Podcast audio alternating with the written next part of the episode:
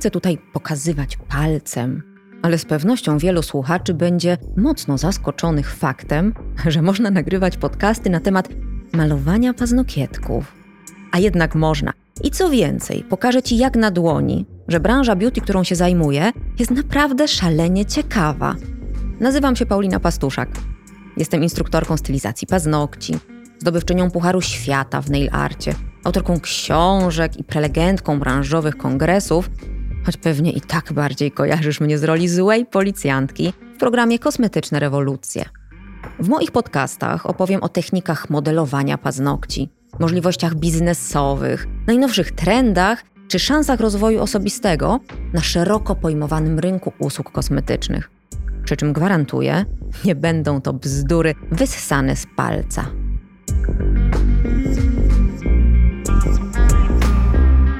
Paskudnie przykre jest to, że gdybym w tym momencie miała Wam tutaj wymienić dwa najstraszliwsze, dwa cieszące się złą sławą i budzące największą grozę sprzęty, które używane są w szeroko pojmowanej branży kosmetycznej, to ewidentnie byłyby to lampa, lampa UV LED i frezarka.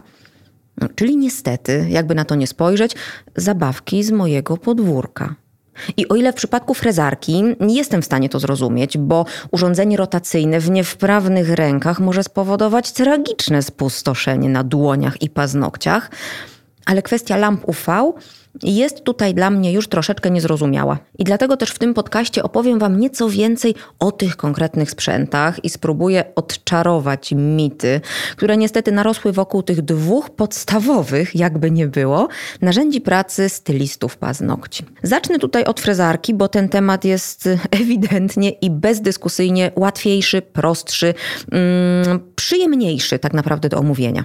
Ja wręcz powiem nawet, że można go rozpatrywać totalnie zero-jedynkowo, bo frezarka albo niszczy paznokcie, albo nie niszczy. Jej używanie albo boli, albo nie boli. No coś tam po środku oczywiście jak najbardziej się znajdzie, bo może boleć tylko troszkę, ale generalnie te dwa bieguny będą tutaj decydujące. Bo albo przyjmiemy, że stosowanie frezarki może być miłe, fajne, sympatyczne, przyjemne i bezinwazyjne, Albo staniemy po drugiej stronie barykady i będziemy twierdzić, że ha, nie dam się tym dotknąć, to jest rzeźnia i to jest zbrodnia. Więc to jest łatwe. To będzie ta pierwsza część prostsza, mm, bo tutaj sprawa jest y, dla mnie oczywista. Wiemy, że frezarka nie niszczy paznokci. Podkreślę, tego będziemy się trzymać. Natomiast co zrobić, żeby tych paznokci rzeczywiście nie niszczyła? Co zrobić, żeby nie nastręczała klientkom tych nieprzyjemnych doznań bólowych? Bo to, że ja powiem, że ho, ho drogie panie, frezarka nie niszczy paznokci, no to ktoś może uznać, no okej, okay, pastuszak tak powiedziała, ale ja mam swoje zdanie w tym temacie.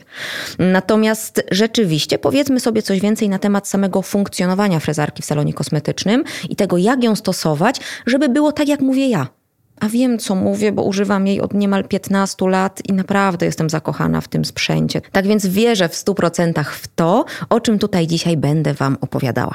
Natomiast sama kwestia zastosowania i wykorzystania frezarki w salonie kosmetycznym jest już troszeczkę bardziej skomplikowana niż samo oznajmienie: haha, frezarka jest fajna, używajcie. I dlatego właśnie od tego może zacznę.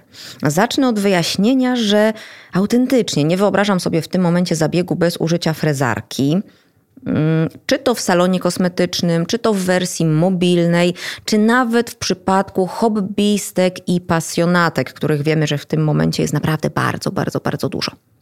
Problem polega na tym, że jeżeli stylista nie pracuje odpowiednią techniką, nie ma wprawy, ma kiepskiej jakości frezarkę, ma tanie, tępe frezy albo pracuje na złych obrotach, to owszem, takie użycie frezarki ewidentnie przyniesie więcej szkody niż pożytku.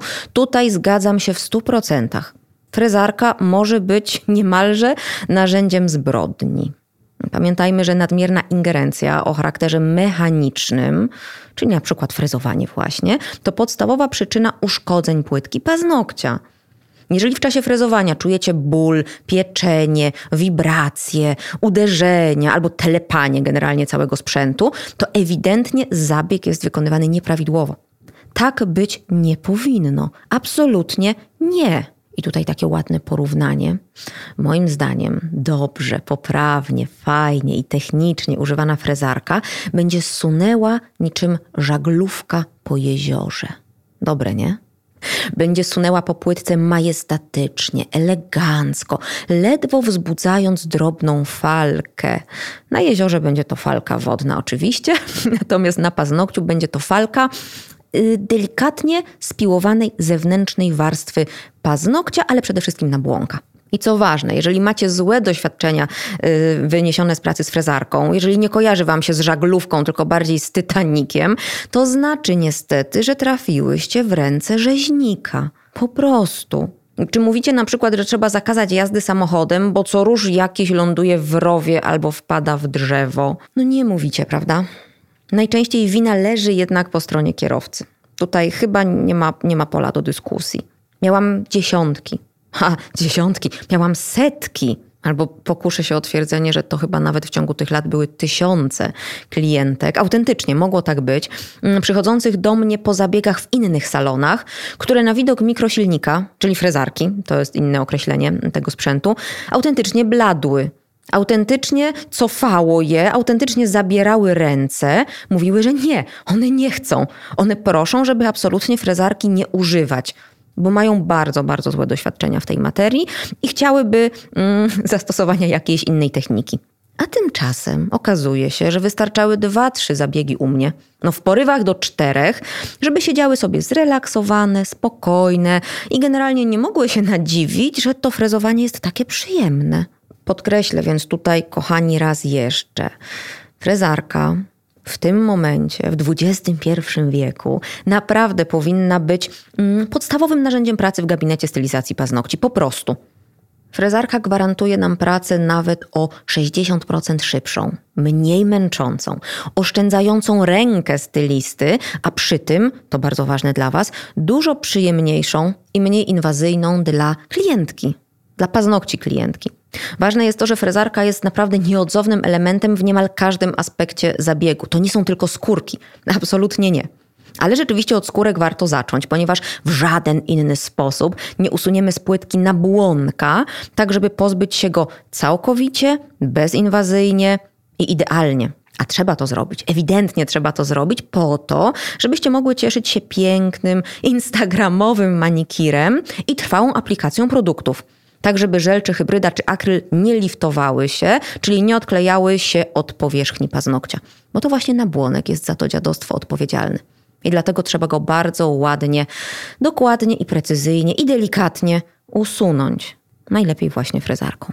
Idąc dalej, mm, chronologicznie, mm, bardzo istotne jest również matowienie paznokcia delikatnym frezem, ponieważ jest to dużo efektywniejsze niż skrobanie tej płytki pilnikiem lub bloczkiem. I co bardzo ważne, frez będzie tutaj dużo dokładniejszy, dużo bardziej precyzyjny, ponieważ będzie docierał pięknie w te wszystkie zagłębienia, w te wszystkie zakamarki, nawet bardzo głęboko i niefajnie osadzonych paznokci. I co tutaj też jest warte podkreślenia, że frez nie szoruje po skórkach, tak jak niestety robi to pilnik albo bloczek, więc jest zdecydowanie mniej inwazyjny i przyjemniejszy dla klientki. Poza tym praca frezarką będzie także idealnym rozwiązaniem, kiedy chcemy dokonać szybkiej, sprawnej, czyli generalnie zawsze, wymiany hybrydy na nową. Bo tak naprawdę ściągnięcie warstwy topu i warstwy koloru będzie trwało dosłownie kilkanaście sekund. No w porywach do 30 sekund, nie więcej. Tam więcej naprawdę nie ma co robić. I co tutaj jest kluczowe?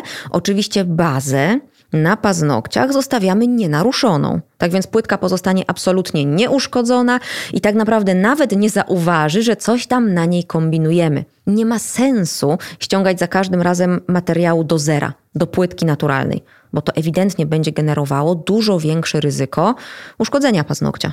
A tego przecież nie chcemy, prawda? No zakładam, że nie chcemy. No zastanówcie się jeszcze, przemyślcie to, ale nie chcemy, ewidentnie. Dlatego ściągamy to, co musi zostać ściągnięte, a baza niech sobie leży. Dlatego dużo lepiej zrobić to właśnie frezarką, a nie bawić się w to nieszczęsne odmaczanie acetonem. Wspomnieć należy tutaj także, że ręczne, manualne w sensie pilnikiem, opiłowywanie świeżo nałożonej masy, albo też ściąganie starego produktu przy uzupełnieniu, to był zawsze dla stylisty koszmar, mogę nawet tak powiedzieć, i ciężka fizyczna charówka. Takie prawie mini kamieniołomy bym powiedziała. Kto piłował 6, 7, 8 klientek dziennie, ręcznie, zwłaszcza jeżeli był to twardy materiał typu akryl, twardy żel albo tytan, ten przyzna mi rację. I dlatego też tutaj warto pracować frezarką. Ewidentnie. Tutaj na szczęście jest już lepiej. W ciągu ostatnich lat frezarka bardzo fajnie się upowszechniła i yy, myślę, że na tym etapie większość stylistów ściąga masę dość poprawnie frezarką, ale też bywają sytuacje, kiedy klientki narzekają, że piekło, że bolało, że płytka ma czerwone placki. Ale to są wszystko błędy stylistów, kochani. To nie jest wina samej frezarki. To jest niestety błąd techniczny i, i, i, jakaś taka może niefrasobliwość ze strony stylisty. No trudno mi powiedzieć, bo przyczyny mogą być różne, ale miejmy świadomość, że tak być nie powinno. I co jest bardzo fajne, to usunięcie frezem takiej masy przy uzupełnieniu zajmuje od 20 do 30, może do 40 sekund. Zależy jak długi jest paznokieć i jak twarda jest masa, jak dużo było tego produktu. Ale średnio, generalnie u mnie na szkoleniach pokazuję taką technikę pracy, żeby usunąć masę w te mniej więcej 30 sekund właśnie. Czyli szybko, sprawnie, dziękuję, następny paznokieć, proszę. Tak to powinno wyglądać. Poza tym trzeba też przecież pamiętać, że mamy różne typy skórek. Wilgotne, suche, tłuste, poszarpane, wiotkie, elastyczne, zrogowaciałe. No tutaj mogłabym długo wymieniać. I czasami cięcie ich nożyczkami albo cążkami po prostu nie da, nie da i koniec wyczekiwanego efektu. I wtedy na scenie pojawia się frezarka. I na przykład moja technika Deep Gel Manicure, czyli technika manikiru bezcążkowego. Bo trzeba pamiętać, że klientki, i ich skórki mają różne preferencje i nie ma jednego odpowiedniego dla wszystkich, skutecznego zawsze i wszędzie sposobu pracy. Stylista tutaj zdecydowanie powinien dysponować szerszym arsenałem, żeby dobrać odpowiednią technikę, odpowiednią metodę do konkretnego klienta.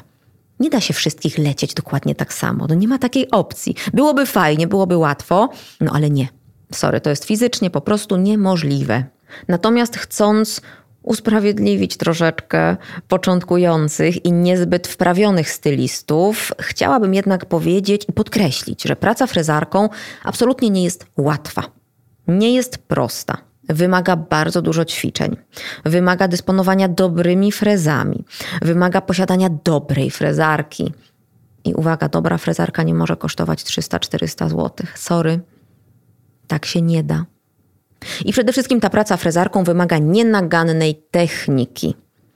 Więc miejmy świadomość, że jest to tak naprawdę solidna inwestycja i środków, i czasu, i tak naprawdę energii spożytkowanej na ćwiczenia. Fajne jest w tym momencie to, że styliści na szczęście mają już tego świadomość i cały czas ewidentnie dążą do doskonałości. Ja to widzę ewidentnie odczuwam ten pęd ku wiedzy i świadczy o tym chociażby niezwykła popularność moich kursów online z zakresu frezowania właśnie, albo z zakresu tego głębszego, kombinowanego manikiru. Te kursy kupiły już w tym momencie tysiące, tysiące stylistów i autentycznie widzę bardzo wyraźną, może nawet gigantyczną różnicę w sposobie pracy niektórych z nich. No, efekt jest jak niebo a ziemia. Autentycznie postęp dokonał się w ich pracy fantastyczny i ogromny. Przy czym ktoś tutaj pewnie powie, ale jak to? O co chodzi? Jakim cudem? Jak można się nauczyć czynności manualnej, jaką jest frezowanie, przez internet? Hello, co ta pastuszak opowiada? No ale można. O dziwo można, bo wbrew pozorom, mm, naprawdę ekstremalnie ważna będzie tutaj teoria. Rzeczywiście ta podbudowa teoretyczna jest kluczowa i bez niej nie pojedziemy dalej. Przynajmniej nie tak, jakbyśmy chciały. Bo jakbym na przykład spytała, na jakich obrotach w danym momencie pracować, czemu pracować na najniższych z możliwych, albo jaki frez dobrać do konkretnego sposobu pracy. Albo czemu odradzam, bardzo, bardzo odradzam stosowanie frezów diamentowych. Albo w jakich kierunkach pracować i czy w ogóle zmieniać kierunki w czasie pracy. Mm, jakimi ruchami frezować. Jak opierać rękę, jak manewrować ręką klientki, żeby sobie pomóc. Jak odpylać powierzchnię, to też jest świetne pytanie. Pod jakim kątem frezować? Jaką frezarkę wreszcie wybrać? Jak czyścić prostnicę? Jak odkładać pióro frezarki? I, I tak dalej, i tak dalej. Bo ja tych pytań mogłabym tutaj zadać jeszcze dużo, dużo więcej. To z całą pewnością wielu stylistów, wielu pasjonatów nie będzie znało odpowiedzi. A tymczasem w kursie online to wszystko jest pięknie zawarte i pięknie zaprezentowane. A to jest tak naprawdę tylko kropla w morzu niezbędnej wiedzy, więc rzeczywiście jest tak, że szkoląc się sensownie, w dobrym ośrodku online, jesteście w stanie też dość fajnie, dość solidnie podrasować swój warsztat. Naprawdę warto, naprawdę polecam. I kochani, opowiadam o tym dlatego, mm, że no boli mnie jako przedstawiciela branży. Naprawdę bardzo boli mnie to, że ta frezarka ma taką y, negatywną prasę, że jest tak negatywnie postrzegana. Dlatego błagam, proszę, nalegam tutaj, korzystając z okazji nagrywania tego podcastu.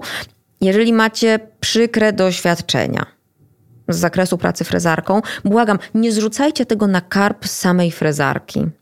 Zobaczcie proszę prace moje, prace moich kursantek, które prezentuję czy to na Facebooku, czy na Instagramie, czy w galerii na stronie. No nie wiem, obojętne, jest tego mnóstwo. Tam dłonie i skórki są w stanie naprawdę bardzo dobrym, są w stanie znakomitym, bo my po prostu wiemy, jak pracować. Podkreślę tutaj raz jeszcze, że frezarka naprawdę sama w sobie nie jest złem. Gdyby ktoś jeszcze nie wierzył, zobaczcie sobie proszę też na przykład moje darmowe warsztaty Nail Direct, które poprowadziłam na żywo z kursantkami z mojej akademii. Relacja jest zapisana na YouTubie. I tam bardzo fajnie, z mega bliska, na mega zbliżeniu, z trzech różnych kamer, możecie podglądnąć sobie, jak pięknie, płynnie i subtelnie pracuje dobra frezarka z dobrymi frezami na skórkach i płytce paznokcia i nic tam nie boli, nic tam się nie szarpie, nic tam nie drąży rowów w płytce paznokcia. Po prostu ta praca wykonana jest dokładnie od A do Z, tak jak trzeba. No tak być powinno.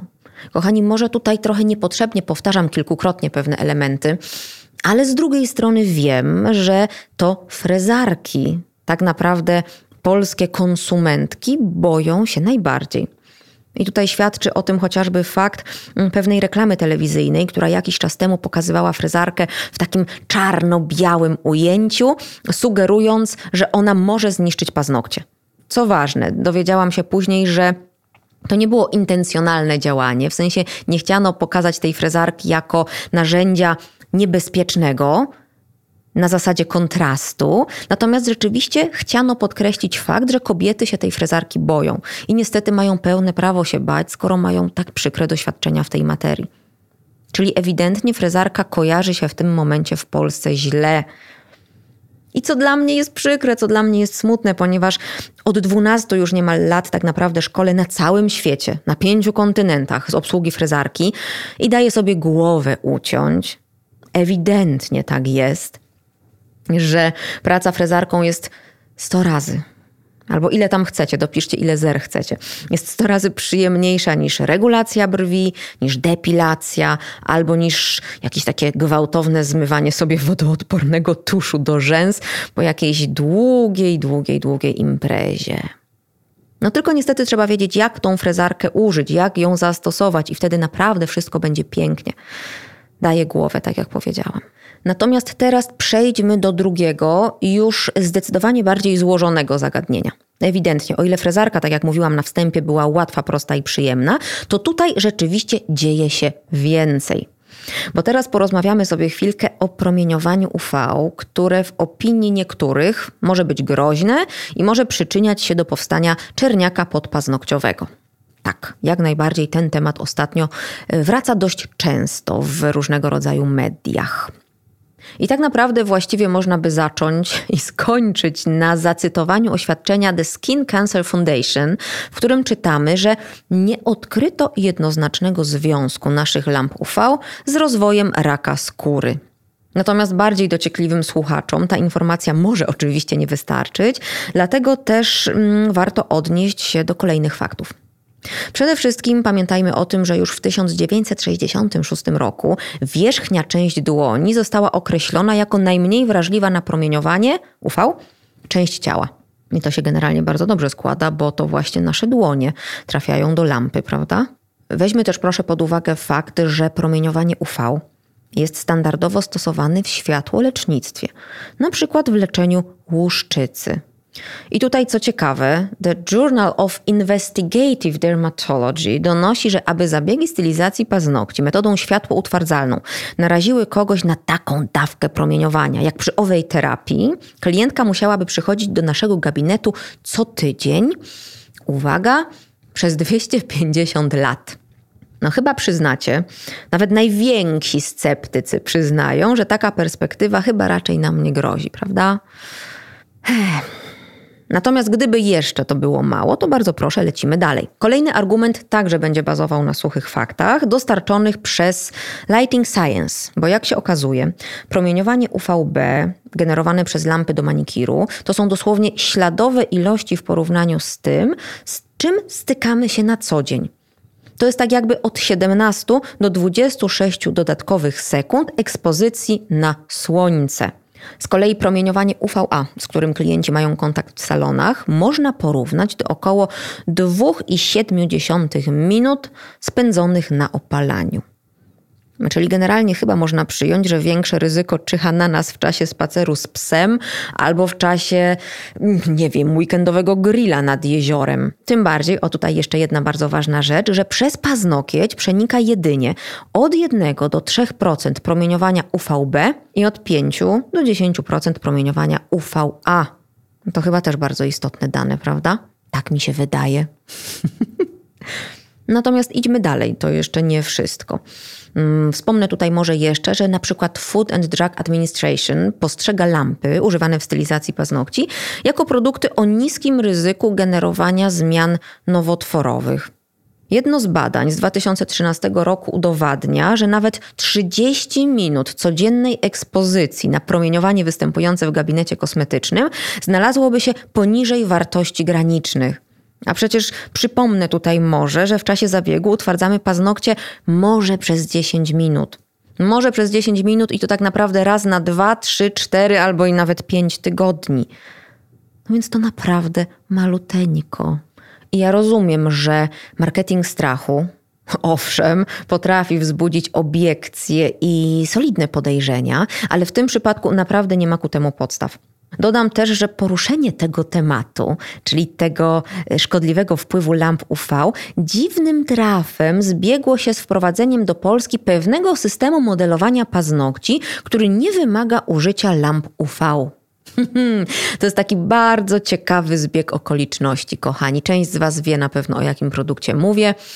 Jak ktoś nie wie, to napiszcie chętnie, uchylę rąbka tajemnicy idąc głębiej. Natomiast to jest bardzo ciekawy zbieg okoliczności, że taka akcja przeciwko lampom ma miejsce dokładnie wtedy, kiedy ktoś promuje produkt bezlampowy, tak bym to ujęła. No nie wierzę w takie przypadki, sorry, niestety nie. No ale tak jak mówię, marketing strachu działa. Co, co widzimy, na załączonych obrazkach w internetach, na Facebookach, w telewizjach śniadaniowych itd. Tak itd. Tak Przykre. Natomiast rzeczywiście, żeby być całkowicie mm, profesjonalną i żeby odnieść się do wszystkich możliwych zarzutów, znany i głośny był przypadek pewnej modelki polskiego pochodzenia, z tego co dobrze pamiętam, u której wykryto czerniaka podpaznokciowego. I tutaj winę oczywiście przypisywano wieloletniemu wykonywaniu zabiegów. Tylko wiecie, na czym problem polegał? Taki drobny tyci tyci. Ta modelka mieszkała w Stanach Zjednoczonych i tam od dawien dawna, od samego początku dominuje stylizacja akrylowa. Co fajne, nawet nagłówek doniesienia prasowego krzyczał, że wiele lat miała wykonywane stylizacje akrylowe. A wiecie, co będzie tutaj najlepsze? Akrylu nie utwardza się w lampie UV. Do akrylu nie potrzeba lampy. On zastyga samoistnie. I tutaj kurtyna. Tutaj tak naprawdę mogłaby opaść kurtyna, koniec przedstawienia, koniec tematu. Ale nie, albo nie, nie, nie, sekunda, jeszcze moment, jeszcze nie kurtyna. Podnosimy kurtynę, panowie, kurtyna w górę, to był fal start. Bo co jeszcze? Co jeszcze jest fajnego? Co w tym temacie mogę przytoczyć takiego troszeczkę zabawnego. Bo modne ostatnio stało się używanie rękawiczek bez palców albo kremów z filtrem, które mają chronić przed czerniakiem podpaznokciowym. I okej, okay, absolutnie proszę bardzo, jeżeli ktoś z powodu takiej ochrony poczuje się pewniej, nie ma najmniejszego problemu dla mnie. Tylko też mam takie bardzo uprzejme zapytanie. Mm, jak rękawiczki bez palców ochronią paznokcie przed promieniowaniem UV? To takie trochę pytanie retoryczne. No chyba, że generalnie chodziło rzeczywiście o skórę dłoni, to okej, okay, powiedzmy niech będzie, aczkolwiek no, przytoczyłam wcześniejsze dane, które mówią, że nie jest to niezbędne, ale dobrze, okej. Okay. nie drążmy już tego tematu. Myślę, że pokazałam, że nie do końca ma to sens. Tym bardziej, tym bardziej, kochani, i tutaj przyczepię się tak troszeczkę złośliwie, rzeczywiście przyznaję, bo jeżeli dbacie tak bardzo o swoje zdrowie i tak bardzo boicie się słońca, co ja oczywiście szanuję i czego nie wyśmiewam tutaj, absolutnie nie, to mam nadzieję, że w innych sytuacjach szeroko pojmowanego życia codziennego również postępujecie zgodnie ze zaleceniami WHO, czyli Światowej Organizacji Zdrowia. Jeżeli ktoś nie jest pewien, to może przytoczę tutaj te podstawowe zalecenia, żeby wszystko było jasne. Bo Światowa Organizacja Zdrowia mówi, że nie wolno przebywać na słońcu między 10 a 16. Dalej. Uprawiając różne aktywności na świeżym powietrzu, zawsze używajcie kremu z filtrem zgodnie z zaleceniami, czyli co dwie godziny, po każdym wysiłku fizycznym, po każdej aktywności ruchowej, no i oczywiście po kąpieli. Dodatkowo, żeby zapewnić sobie pełną ochronę, pamiętajcie o tym, żeby aplikować za każdym razem 6 pełnych łyżek kremu na całe ciało.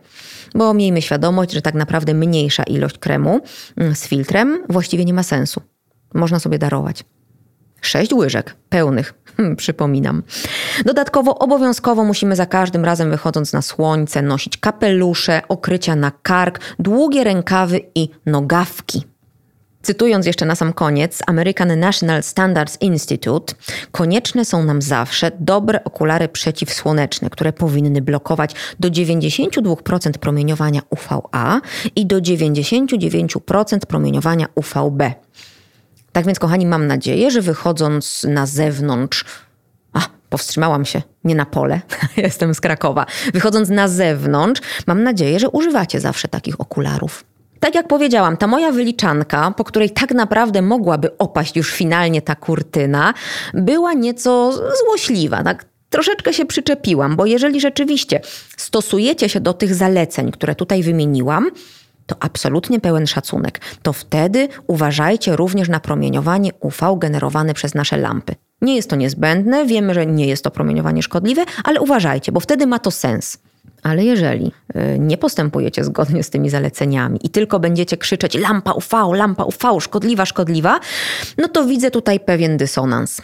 Przepraszam, pewien brak konsekwencji, tak bym to ujęła. Ale teraz tak na serio, wróćmy już do troszeczkę poważniejszego tonu, bo to nie są zagadnienia, z których można by sobie tak po prostu o y, dowcipkować. Absolutnie nie. Mówiłam o tym na przykład w reportażu, który pojawił się w faktach TVN, ale tutaj też jeszcze przy okazji rozwinę temat. Bo rzeczywiście, niestety, Światowa Organizacja Zdrowia zauważa, że rośnie liczba chorych na raka skóry. Ewidentnie rośnie i wcale mnie to nie dziwi. Dlaczego mnie nie dziwi? No to, to proste, bo zanik ozonosfery sprawia, że do powierzchni Ziemi dociera zdecydowanie wyższa dawka promieniowania UV, co jest przyczyną zwiększonej liczby zachorowań. No tak być musi. Naukowcy szacują tutaj, że 10% spadek poziomu ozonu spowoduje, uwaga, dodatkowe 300 tysięcy przypadków nowotworów skóry i 4,5 tysiąca przypadków czerniaka skóry. Światowa zapadalność na czerniaka stale rośnie, no, głównie z uwagi też na osobniczą ekspozycję na słońce i historię naszych oparzeń słonecznych, zwłaszcza w dzieciństwie. Podobno tutaj to dzieciństwo ma duże znaczenie. Czyli tak z polskiego na nasze, w dużej mierze wpływ na taki stan rzeczy będą miały niestety nasze wakacyjne wojaże, które tak polubiliśmy ostatnio. Zwłaszcza te takie krótkie, intensywne, no i obowiązkowo tropiki. czyli Tunezja, Grecja, Malediwy, albo nawet, umówmy się, smashing. Smashing na balkonie przy jakimś cudownym współudziale przyspieszacza opalania. Niestety to wszystko ma znaczenie, więc proszę nie zrzucajmy winy tylko i wyłącznie na Bogu ducha winną hybrydę. Skoro sami generujemy bardzo często tego typu ryzyko. Podkreślę tutaj przy tej okazji raz jeszcze, że nie ma na ten moment potwierdzonego niebezpieczeństwa ze strony lamp stosowanych przy zabiegach stylizacji paznokci. Weźcie proszę pod uwagę jeden podstawowy fakt, że ręka w lampie przebywa maksymalnie 10 minut, a moc lampy jest naprawdę niewielka. Tutaj żadnego porównania z solarium stosować nie wolno. Absolutnie. To są dwie zupełnie różne dawki, zupełnie różne lampy. Absolutnie nie można tych dwóch kwestii porównywać. Też były badania na ten temat prowadzone. Jeśli natomiast ktoś nadal z jakiegoś powodu nie był przekonany, okej, okay, spoko. Zawsze można nosić te rękawiczki, zawsze można wybrać też salon, który wykona stylizację akrylową. Bo tak jak powiedziałam, w akrylu lamp UV nie używa się w ogóle, więc możecie być całkowicie spokojni, co tak naprawdę praktycznie zamyka temat. Natomiast mimo wszystko, przy tej okazji chciałabym wspomnieć, żebyście pamiętali o tym, że w internetach każdy, Autentycznie każdy może napisać dosłownie wszystko, co mu ślina na klawiaturę przyniesie. Pamiętajcie proszę o clickbaitach, czyli o przyciąganiu uwagi mega, mega wyolbrzymionymi tytułami. Pamiętajcie, że zdecydowanie najlepiej, od zawsze, od dawien dawna sprzedaje się katastrofa, sprzedaje się sensacja albo jakiś dramat. Więc kiedy pojawi się artykuł, jak profesjonalnie pracować frezarką, kliknie go pewnie jakieś, nie wiem, 20 tysięcy osób. Ale kiedy pojawi się hasło popularna hybryda jest rakotwórcza, to na ten tekst rzuci się pewnie z milion czytelników. No bo o to chodzi. Dlatego też zamiast wierzyć we wszystko, co zobaczycie w internecie, spróbujcie proszę sięgać do źródeł. Spróbujcie pytać ekspertów, weryfikujcie zasłyszane informacje. Ale z drugiej strony też, jeżeli sami macie jakieś ewidentnie nieprzyjemne doświadczenia związane z konkretnymi zabiegami, to bardzo Was proszę, proszę, proszę, proszę, nie generalizujcie. Owszem, może być tak, że ktoś was po prostu frezarką skrzywdził, albo w lampie UV bardzo, bardzo, bardzo w czasie zabiegu piekło. Okej, okay, to się zdarza, niestety cały czas się zdarza, i dla mnie osobiście, jako instruktora, mm, jest to bardzo smutne, bardzo przykre. Cały czas więc nad tym pracujemy. Ale to naprawdę nie znaczy, to naprawdę nie będzie znaczyło, że zabieg będzie szkodliwy i bolesny zawsze. I to naprawdę nie są też puste frazesy. Ja mam tysiące zdjęć i dziesiątki tysięcy opinii na poparcie tych moich tez. Zobaczcie moje Facebooki, Instagramy. Tam mamy ślicznie, ładnie wystylizowane paznokcie. Mamy tam zdjęcia paznokci tuż po zdjęciu materiału. Te płytki są w stanie perfekcyjnym, te płytki są w stanie nienaruszonym. No i tego się trzymajmy. Szukajcie dobrych profesjonalistów, po prostu. Pamiętajcie, że ani lampa, ani frezarka same w sobie w najmniejszym stopniu szkodliwe nie będą, tylko no, no, użyte w nieodpowiedni sposób będą stanowiły ewidentnie narzędzie zbrodni.